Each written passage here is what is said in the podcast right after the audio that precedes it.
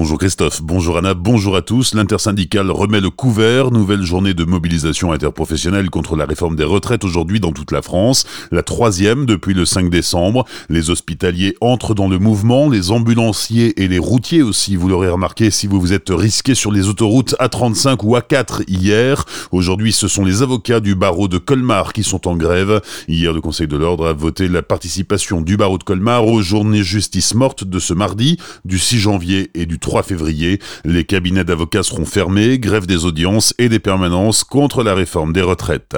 Aujourd'hui en Alsace, 32 écoles sont fermées. Cela concerne 17 établissements dans le Bas-Rhin et 15 dans le Haut-Rhin. Pas de cantine ce midi dans les écoles de Strasbourg. Dans les deux départements, le taux de grévistes a chuté en dessous des 15% par rapport à la journée du 5 décembre. À Célestat, deux rassemblements d'enseignants sont prévus à 10h30 place d'armes pour ceux qui vont manifester à Strasbourg cet après-midi et un autre rassemblement à midi et demi. Les syndicats CGT, FO, FSU, Solidaire et UNSA seront rejoints pour la première fois par la CFTC et la CFDT. D'ailleurs, à Strasbourg cet après-midi, comme ailleurs en France, il y aura deux cortèges, celui de ceux qui réclament le retrait pur et simple de la réforme, départ à 14h de la place de la Bourse, et le second cortège, emmené par la CFDT, qui devrait être rejoint par la CFTC, l'UNSA et la FAGE, et qui demande un aménagement de la réforme pour une retraite solidaire et juste contre la pivot. Ce second cortège partira à 14h également, mais de la place de l'Étoile. Pas plus de 2 à 3 trains sur 10 aujourd'hui en Alsace, 6 allers-retours entre Strasbourg et Bâle, circulation normale pour le tram-train Mulhoustan, 64 quarts de substitution pour assurer les liaisons régionales, 3 allers-retours Strasbourg-Paris en TGV, 1 aller-retour en Ouigo, 3 allers-retours du Lyria Paris-Mulhouse-Bâle et 3 allers-retours à Léo entre Stuttgart et Paris via Strasbourg. Trois ans de prison pour un jeune de 24 ans multirécidiviste qui avait tenté de détrousser un sexagénaire. Le 9 décembre dernier, il avait menacé sa victime devant un distributeur automatique de billets de Münster en lui mettant un couteau sous la gorge.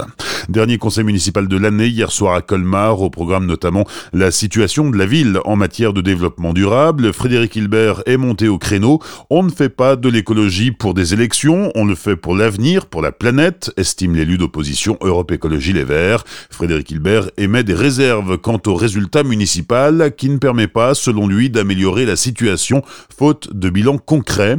Autres sujets abordés, le bilan financier du parc des expositions ou encore la conception du budget municipal pour l'année 2020. Gilbert Meyer, le maire de Colmar. C'est la note d'orientation budgétaire permettant de confectionner le budget 2020. En matière de fonctionnement, on sera supérieur d'environ 1% par rapport au cours de fonctionnement 2019, mais c'était volontaire. Malgré les diminutions de crédit, je voulais donner un peu de mou, un peu d'oxygène au service, donc d'où le 1% de dépenses supplémentaires. Mais en même temps, nous maintenons un fort taux d'investissement puisque une nouvelle fois, nous dépassons 40 millions d'euros. 40 euh, millions représentent un certain nombre de projets qui sont déjà listés. Sinon, on ne pourrait pas avancer de montant. Euh, ce qui veut dire que la présentation budgétaire à venir pour l'année 2020 est déjà assez bien circonscrite puisqu'on sait ce qu'on va faire tant en fonctionnement comme en investissement. La dette diminue légèrement. Nous étions déjà planchés les années précédentes. Nous allons encore nous désengager de quelques 500 000 euros supplémentaires, ce qui illustre la négociation du financement des projets parce que si nous pouvons diminuer les emprunts, c'est parce que nous avons trouvé d'autres moyens de financement ailleurs. Des propos recueillis par Pablo Desmar. Ce dernier conseil municipal de l'année était aussi le dernier de l'élu PS Victorine Valentin qui a remercié ses collaborateurs